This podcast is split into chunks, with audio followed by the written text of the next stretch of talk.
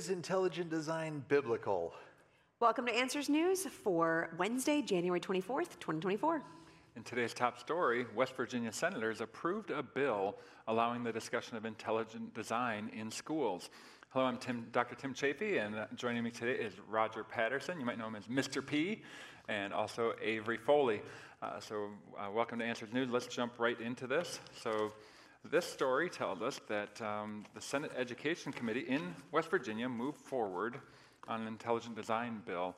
Um, of course, it still has to go through all the other channels that it needs to, and they passed something similar last year that, that then got shot down later on. But this one was tweaked a little bit, and now some of the people who were opposed to the last year's are in favor. So, um, Roger, what do you what do you think about this? Um, it's an interesting idea, and we've had similar things. Uh, there was a big case uh, years ago where this actually went through some very interesting trials uh, and was ultimately turned down in various um, state and federal courts and uh, has been Arkansas or uh, Kansas. Uh, there's one in Arkansas, and then uh, the Dover case was the big one. So it's been it's been attempted in multiple places and ultimately um, shot down. But this is another state trying to bring those things to bear. And as we look at the language that's being applied here. Uh, these legislators are really trying to take God, the God of the Bible, out of the picture here by uh, bringing this to a very neutral plane. And when you think about an intelligent designer, most Christians are going to think, well, they're talking about God. Uh, but that's one of the concerns that we have as a ministry when we start thinking about intelligent design is, uh, as it's very explicitly stated here, uh, one of the students who addressed the senators and is dealing with these things Hodge reminded them that ID is, quote, agnostic, meaning it only proposes some kind of consciousness behind the design of the universe. Uh, and he goes on to talk about it could mean anything from the God of the Bible to the flying spaghetti monster, which the atheists have proposed as uh, the Pastafarians, as they're known, uh, proposing this uh, being who started everything, which really isn't a being. They just put that up as a nonsense idea.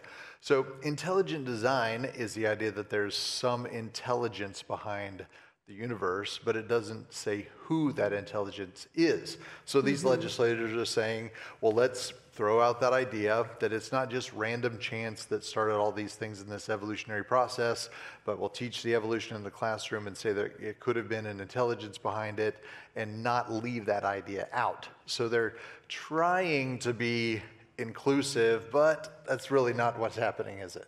Not really. They, they go on to talk about how all logical reasons and explanations should be allowed. But then, of course, who determines what is logical or uh, you know a reasonable explanation? Because they go on to talk about how one of the the um, senators was concerned about the phrase scientific theories being in the bill. And he's like, well, maybe that's too restrictive. It, can, it could exclude the discussion of creation. And then the, one of the students that's been involved with putting this bill forward, he's like, well, we want that to be in there because we're not talking about religion here. We, we, the goal is to permit the discussion of intelligent design, not religion at this point, is what the, the student said. Forgetting, of course, that um, evolution is part of the religion of naturalism and atheism and all that.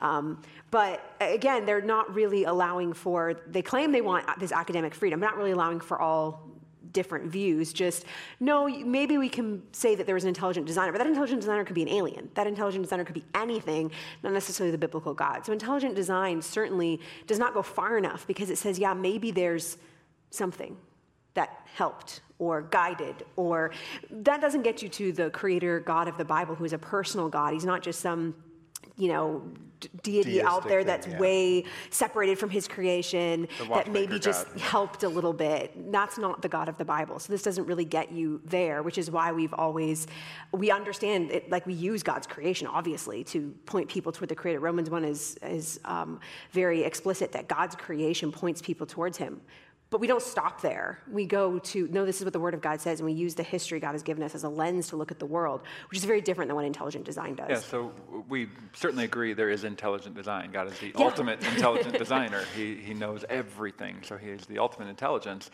Uh, so we agree with that. We agree with many of the intelligent design arguments, if you will, not the strategy, because we think if you stop short of telling them who the designer is, we haven't done our job, because we need to introduce people to the designer, and that's our Lord Jesus Yeah. Christ. And uh, so it's, it stops short of the goal. It's, it's great if you have somebody who looks at the world through an atheistic view. If suddenly they say, you know what, I think these guys are right. There is a creator, Yeah. but he doesn't know who that creator is, and we never tell him. He's still got the same future ahead of him eternally. And, And so, two other big problems. There are some of the fine tuning arguments that get used that actually promote ideas like the Big Bang, mm-hmm. because the Big mm-hmm. Bang contradicts the biblical account of how things happened in the creation week and how God created everything. So you can't have the Big Bang and the Genesis account of creation, those two contradict each other.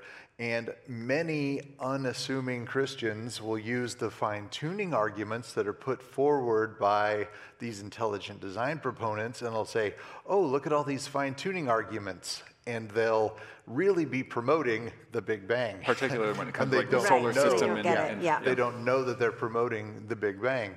Uh, I run into that all the time with people. Second, a lot of these things that are the theories of the origins of life aren't theories at all, even in the scientific sense. So these legislators talking about this don't really know what they're talking about from a scientific sense because Yeah. we can't have a theory of the origin of life because a theory has to be something that's testable and, and has been proved over time and is a reliable way that can be demonstrated to be true in all different circumstances. There are no theories of the origin of life in the scientific sense. There are some ideas or some hypotheses about the mm-hmm. origin of life in the evolutionary sense. But all of the ideas about the origin of life, whether it's aliens did it or it evolved through these different, the RNA hypothesis or the, the soup model or the bubble model, the, all these different models that they have in the evolutionary view, or whether God created, as we read about in Genesis 1, those are all faith based views. And we acknowledge that. We take Yeah. that by faith, but we look at that as a, an, um an axiomatic position. It's, we, it's our starting point. But the naturalists, the atheists, have to do the same thing. The evolutionists have to do the same thing. It's their starting point. They have to assume naturalism is true to make all those things happen. So all of those views are faith-based systems, like Avery was pointing to earlier. They're all faith-based systems, and they're rejecting our faith based system in the public schools. But that doesn't mean we want them to be teaching the biblical view in- Right, in, the public schools because they wouldn't do a very good job of that. Right, I was going to ask Avery, what is, has that been our position? Because we're accused of that. Oh, yeah, we're accused all the time. That's what we're trying to do. We've never, ever tried to do that. Think about you teaching evolution in public schools when you were a public school science teacher. If you'd been told to also present biblical creation, would you have done a fair job of I, it? Probably I not. I didn't. I, I wouldn't have wanted to. Um, Right. I And- and you thought might have- evolution was the right way to, to think about things. And you'd probably say, well, how come I'm not required to teach the Hindu view of Yeah. creation, and why not and, this and view we of hear creation? that view all the time. Yeah. Yeah. Yeah, we've actually um, written about those topics in uh, some of our Answers book series. Uh, you can find the question about intelligent design in Answers book two, and then the question about the public schools in Answers book three. So we've got great resources to deal with those things as But we well. do believe that if you're going to, if evolution is going to be required to be taught, it should be taught warts and all. The Yeah, problems there are a lot of well. problems with it. Yes. Yeah, yeah. So, all right, well, Roger used the word axiomatic. That wins as far as the coolest word. So we're going to move on to our next article, see who wins this one. Um, all right.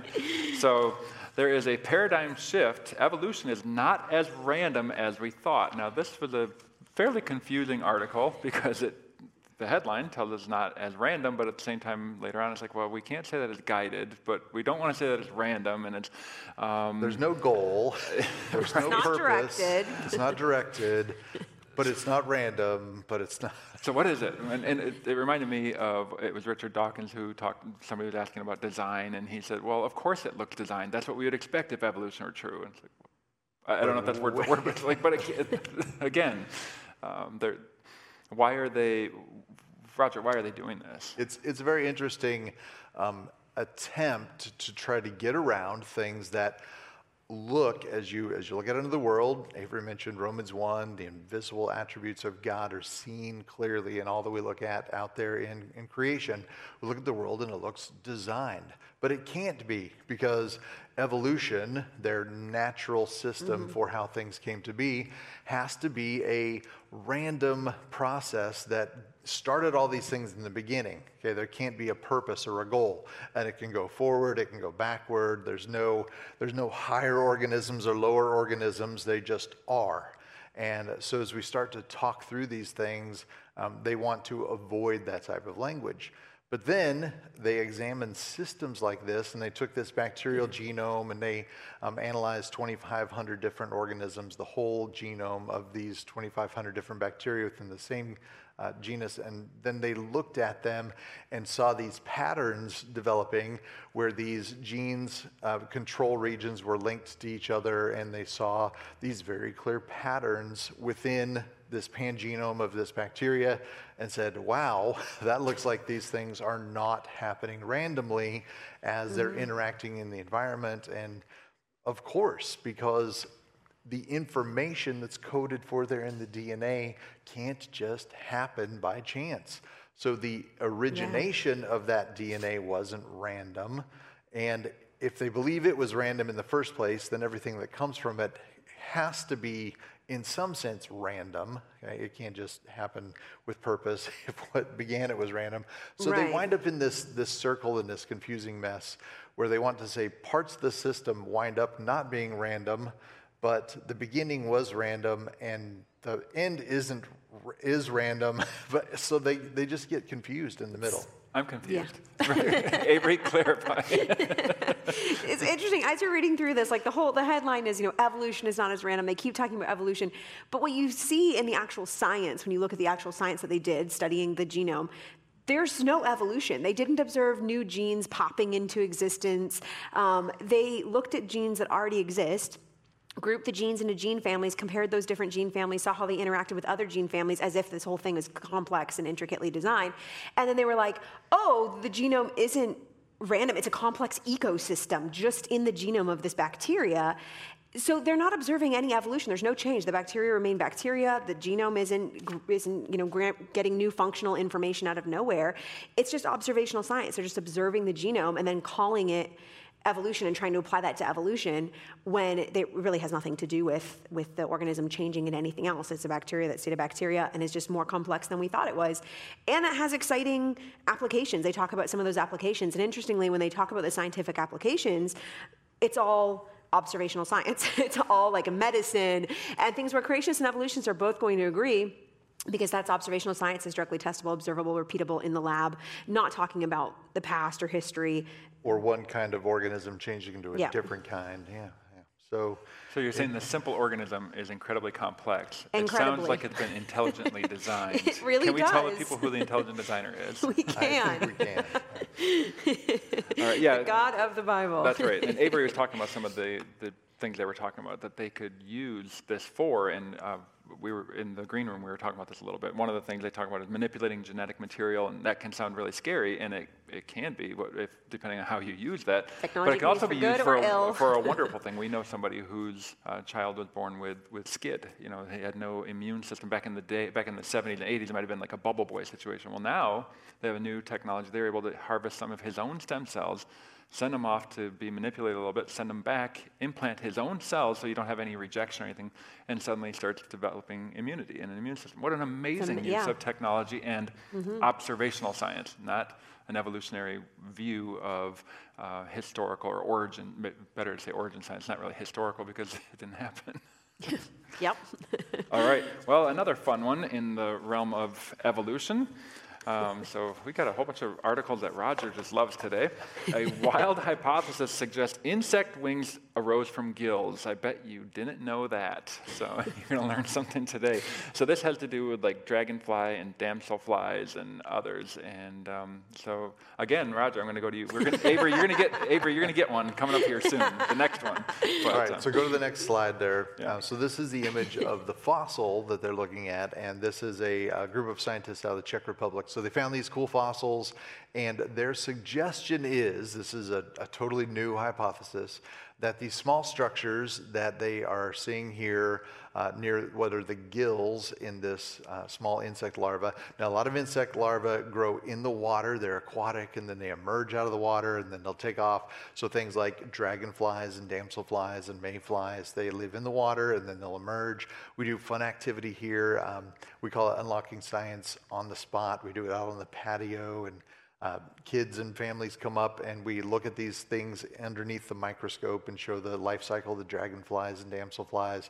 And you can see the gills on these things. They're underwater, they got to breathe, so they've mm-hmm. got gills. So these gills you can, uh, that are pointed out here in these fossilized creatures, the idea is the gills were actually formed up on the thorax of this uh, creature and they turned into the wings up on the thorax. So something like the gill structure evolved into the wings up on the thorax. And this is admittedly, uh, by these scientists, although our fossils certainly do not represent the ancestor of winged insects, they are larvae, and the adults of this group already had fully functional wings. So if they're not the ancestor, they're up here in the evolutionary tree, and dragonflies and damselflies are up here, then that means that with, go to the next slide for me, Tim, dragonflies and damselflies and mayflies, their gills actually are on the base of their abdomen. So I tell the kids when they come up, God made crazy creatures that breathe through their bums. okay, that's where their gills are, those sure, three all feather- the little boys think that's hilarious. of course, it. it's cool. and all the moms are like, did you really just tell my kid yes, that? Yes, I mm-hmm. did. Okay. those three little feathery structures sticking out the back end, that's the gills. Okay, those are the gills, and that's how they breathe.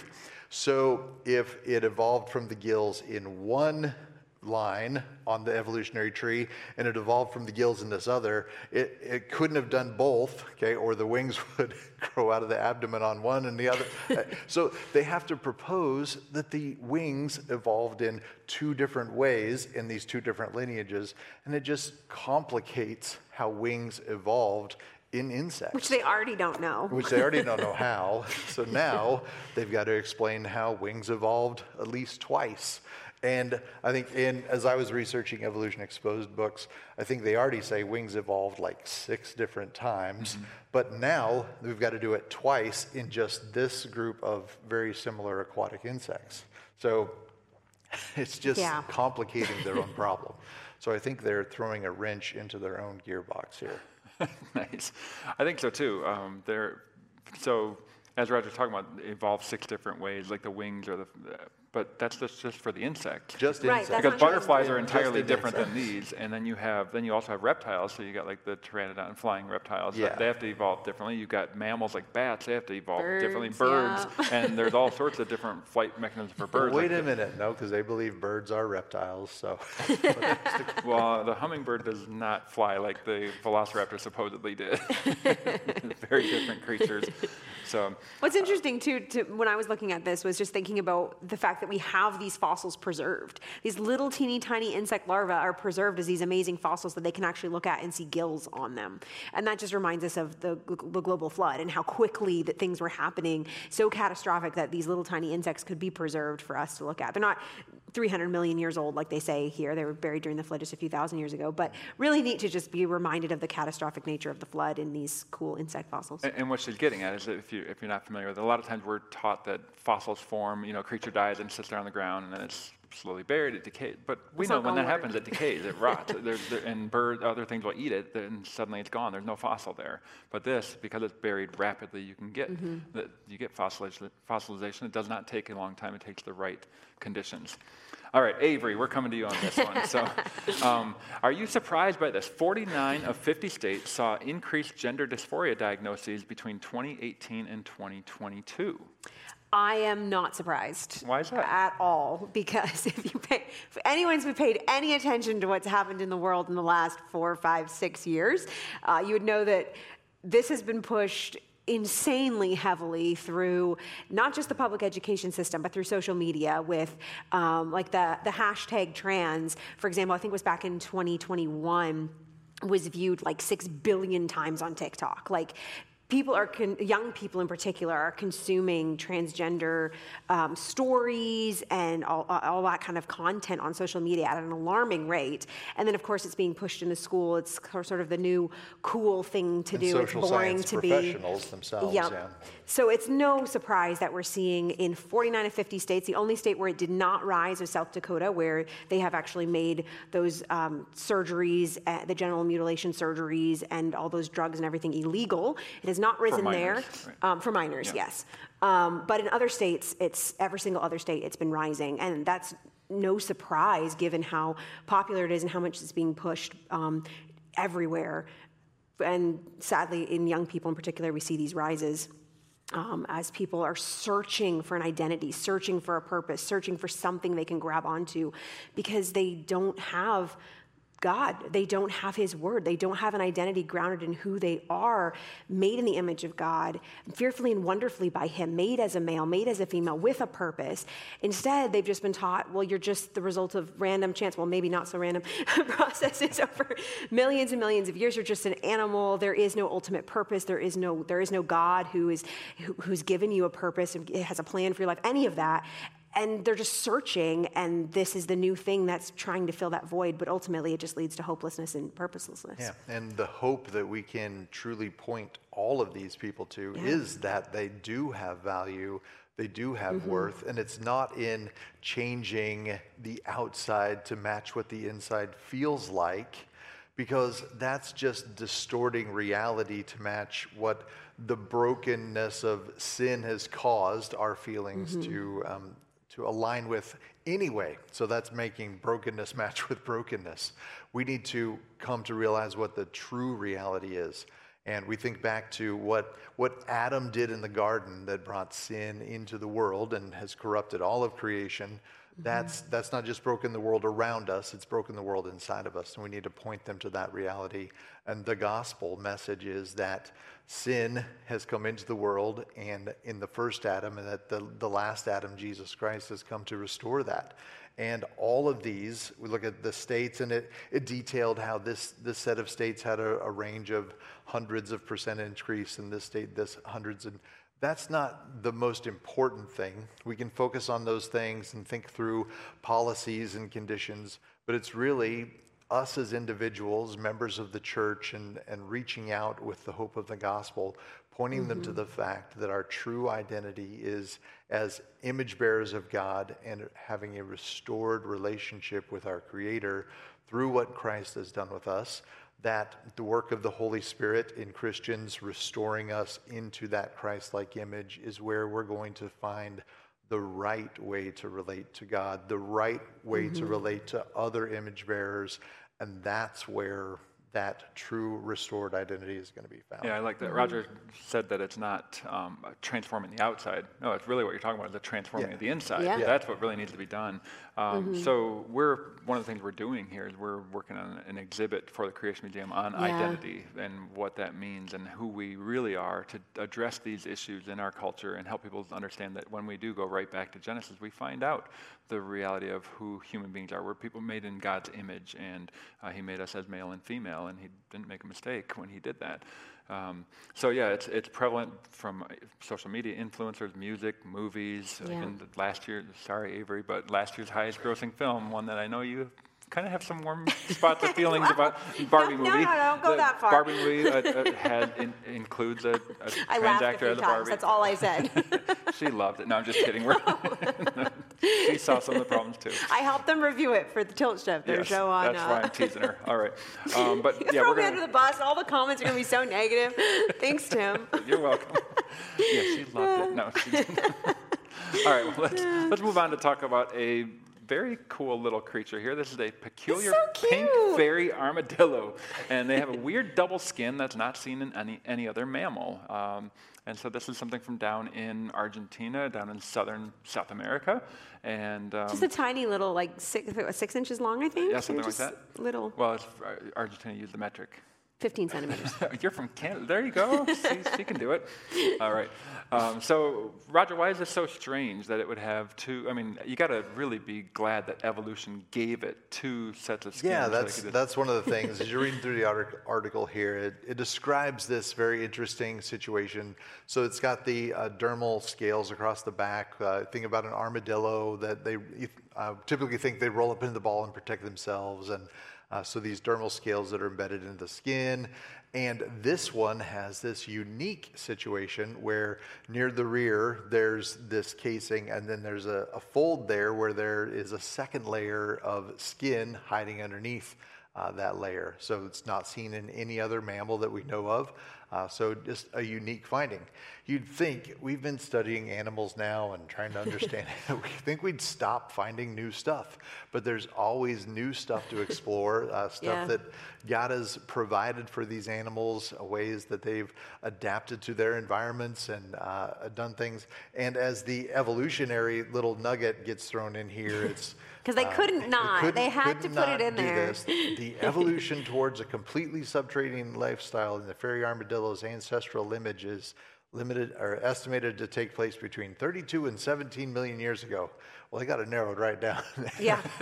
and so they, they've got to throw in those ideas because that's their worldview uh, that this, this article is being presented from.